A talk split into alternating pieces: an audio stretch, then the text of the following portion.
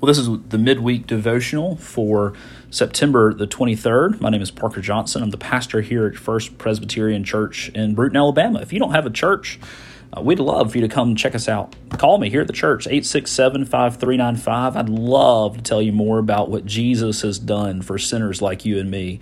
We worship on Sunday mornings at 9 a.m., and our website is fpcbrewton.org. Let's pray.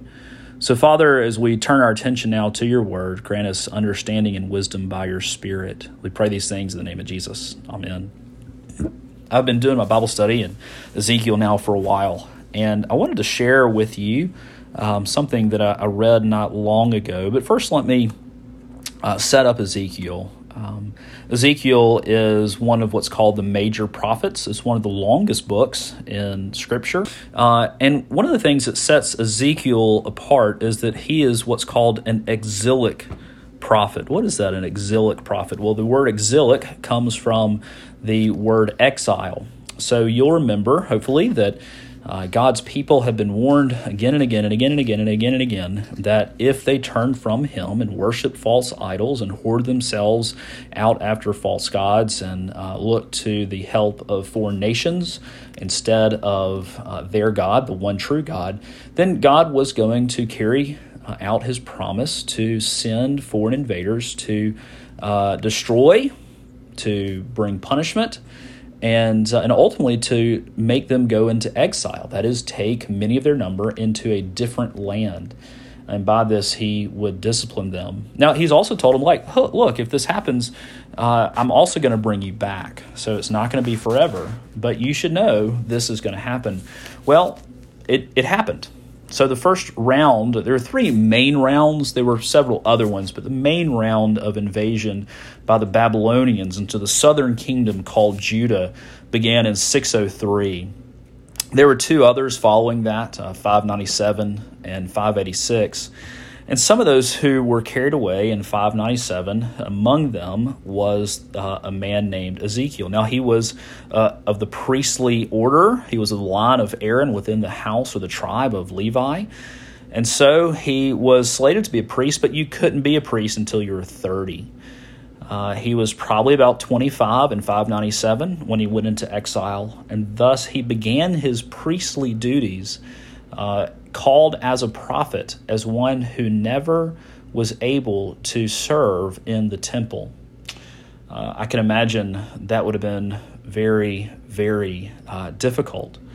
Now, his message uh, is primarily, or at least the section that I've been in thus far, uh, has been to uh, tell those in exile that it's going to get worse, that um, soon is going to come uh, the complete destruction of Jerusalem, and no one will be able to escape except for a very small portion. Uh, and, and what's even worse than that is that not only is Jerusalem going to be destroyed, but also the temple is going to be destroyed. Now, false prophet after false prophet had said, Peace, peace, when there actually was no peace, or, or thought that since they had the temple of the Lord, they said, The temple of the Lord, the temple of the Lord, and God won't destroy us, He'll protect us, even though they were offering sacrifices to false idols there, that God wouldn't allow it to ever happen. But, but part of uh, Ezekiel's ministry, of his prophetic work, was to declare to the exiles, and perhaps um, that word may have traveled to Jerusalem, uh, we don't know, that this really was going to happen. And to, to show why it was going to happen, that it wasn't something that was willy nilly or God just being a meanie, that this was in direct response uh, to what God's people had done. They had forsaken their God. Now, to those who were in exile, this would have been horrific news. Right? I mean, can you? We cannot imagine because we stand on this side of the cross the importance of the temple built by Solomon in the 11th century. We get now down to the beginning of the 6th century BC. Uh, the temple, and before that, the tabernacle, which was uh, made in the uh, somewhere between 1440 and 1400 uh, BC, um, that that had there had been a physical locus location of the worship of the living god. And now god is saying that he is going to send foreign invaders to destroy it. Now even though they had gone apostate even though the vast majority except for a small remnant had turned their back on god this would have been a huge blow to the nation state of israel one of the things that God is going to use Ezekiel for is to tell the people why it is happening. Now, it's interesting. This, this really opens up the topic of why bad things happen. I've been thinking a lot about that. So we think about the coronavirus, we think about hurricane, as, as I think about tragedy in people's lives. Why, why do these things happen? And the reality is, most of the time, we don't know. Uh, we're going to talk about that in, in a second. But, but in this instance, God tells his people exactly why it's going to happen. And so I bring you to Ezekiel chapter 14, verses 21 through 23. Ezekiel 14, 21 through 23. For thus says the Lord God, How much more will I send upon Jerusalem my four disastrous acts of judgment sword, famine, wild beast, and pestilence, to cut it off from man and beast? But behold, some survivors will be left Sons and daughters who will be brought out. Behold, when they come out to you, you will see their ways and their deeds, and you will be consoled for the disaster that I have brought upon Jerusalem, for all that I have brought upon it. They will console you when you see their ways and their deeds, and you shall know that I have done, excuse me, that I have not done without cause all that I have done in it, declares the Lord God. So the recipients of Ezekiel's uh, word would have been just appalled the idea that God was going to destroy the temple. But he says, look, there are going to be some exiles left. There are going to be some fugitives, some some survivors. And when they show up, you're going to know that my judgment was just. Why? Uh, verse 22 You will be consoled for the disaster I have brought upon it, for all that I have brought upon it. Why? You will see their ways and their deeds this opens up the broader question of what's called theodicy, the, the question of evil. Um, it brings up the question of suffering. You know, it's really hard, the idea of, of suffering, especially when you are powerless to do anything about it. And, and there just are no easy answers, right? There, there are just no easy answers. And if anyone says that there's an easy answer, then, then honestly, they're just wrong. Now, there are some good theological frameworks that we can work through, and, and I'm going to mention a few in a minute. But the reality is that the, the question of suffering is a very difficult question, and there's just no easy answers. But I, I will say that we do have some answers, some way of scratching through this question, even as we bring humility to it. One of the ones that I love is Genesis 18 25, and the King James Version just has it best. It says, Will not the judge of all earth do right? Will not the judge of all earth do right? The ESV says, Shall not the judge of all the earth do what is right? Do we trust God to do what is right or not? Do we trust God to make the right judgments or not?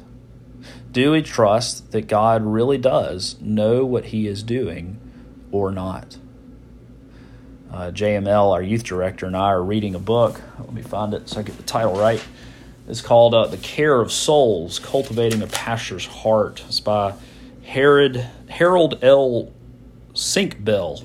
I guess that's how you say his last name. So far, it's a really good book. One of the things he was talking about today, uh, in our reading for today, so we talked through it together, was that providence is a good barometer for faith. Providence is a good barometer for faith. What, what does he mean by that? He means that when bad things happen, are our lives rocked by them? Or do we are, are we able to faithfully endure them? You know, barometer shows you the increase or the decrease in barometric pressure uh, or the atmospheric pressure. And so often, providence, you know, when things good or bad happen to us, they show a lot about what is deep in our hearts and the strength of our relationship with God. Now, by that, I don't mean that we don't struggle or that we don't have hard questions or that we don't sometimes stumble and fall. I don't mean that at all. Go read the Psalms of these men who had just incredible faith. We look at David, and, and yet we see him penning some very heartfelt questions of where where are you, God? Why aren't you responding to me? Um, but it is a good question. Are are our lives rocked when bad things happen? And, and I will say that uh, in my life, more than I would like to admit. And I think a lot of it comes down to this question, this rhetorical question in Genesis 18:25, will not the judge of all the earth do right? Right? Do I really trust that that God is in control and that he has a good plan and a good purpose? That's not always for my comfort, but it is always for my sanctification. It is always that I will grow in godliness and become more like Jesus. See, from the outside, as we think back to Ezekiel, as we think about how from the outside and even the, the rest of the world they would look on and, and they could make tragic um, uh, misunderstandings about what had happened in Jerusalem. And people could come to all sorts of really bad conclusions about, well, God has forsaken his people. I told you, he wouldn't help them. When in reality, God is showing them and giving them a glimpse of the fact that he really is in control. In fact, all of the calamity that is going to be brought upon Jerusalem, all the horrors that were brought upon them, it was directed by God. God himself would send the evil Babylonians to take care of his people with the edge of the sword.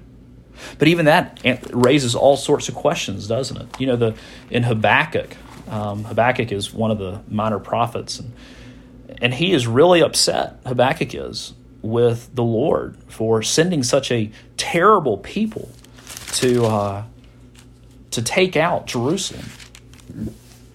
But it r- reminds us of our question: Will not the Judge of all the earth do right? I want more humility in my life when it comes to accepting from the Lord that which He places before me. Do you want that for yourself? I know I sure do. I want to accept from the hand of the Lord better what He brings to my life in good times and bad. In good times that I would remember that it's from the Lord and not my own efforts, and in bad that I would remember that God's going to get me through this.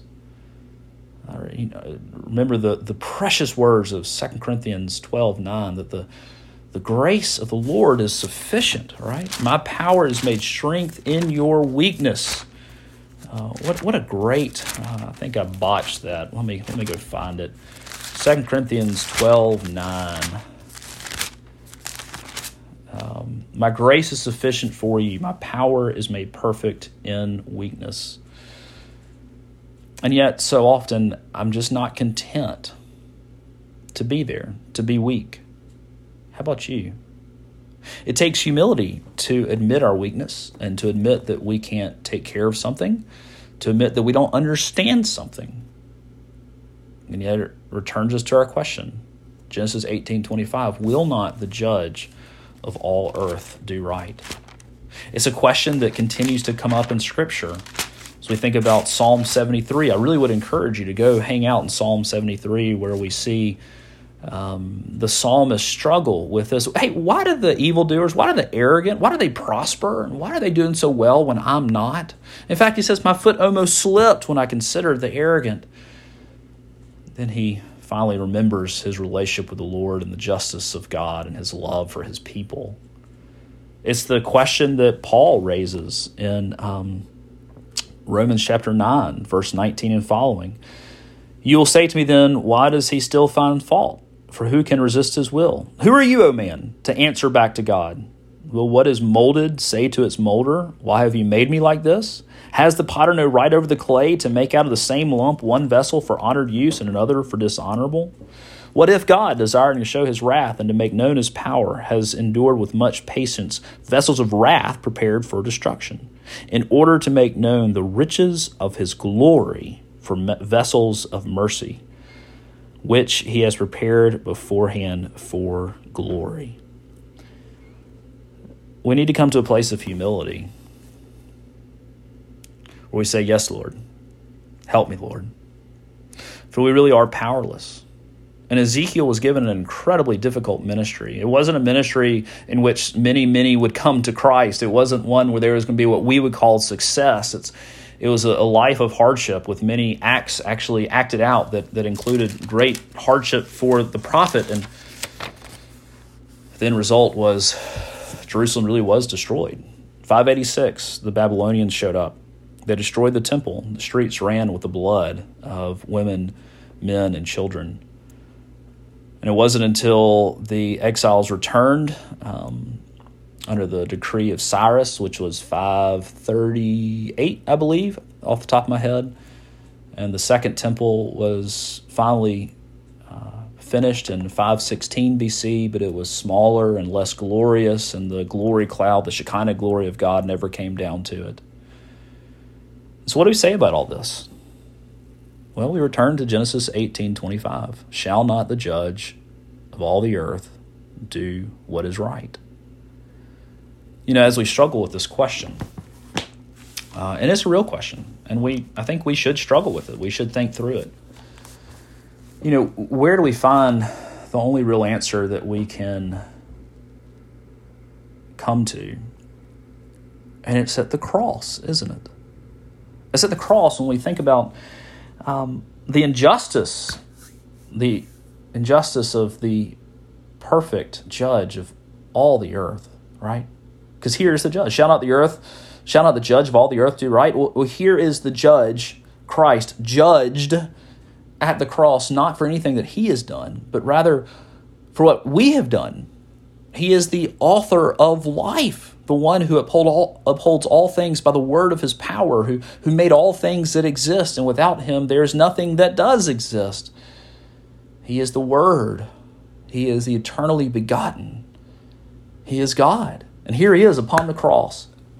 And it pleased the Father to crush him. And that, has got to change how we think through this question Shall not the judge of all the earth do what is right? Was it right for him to crush his son? Well, God's justice was satisfied, right? It was the only way. It was the only way that you and I could have our sins forgiven. It was the only way that we could be restored to a right relationship with Him. God took upon Himself what was rightfully ours damnation upon the cross, that we might receive what we had no right to, and that was eternal life. You know, as we think through the destruction of the first temple, what horrible news that would have been. Who is Christ?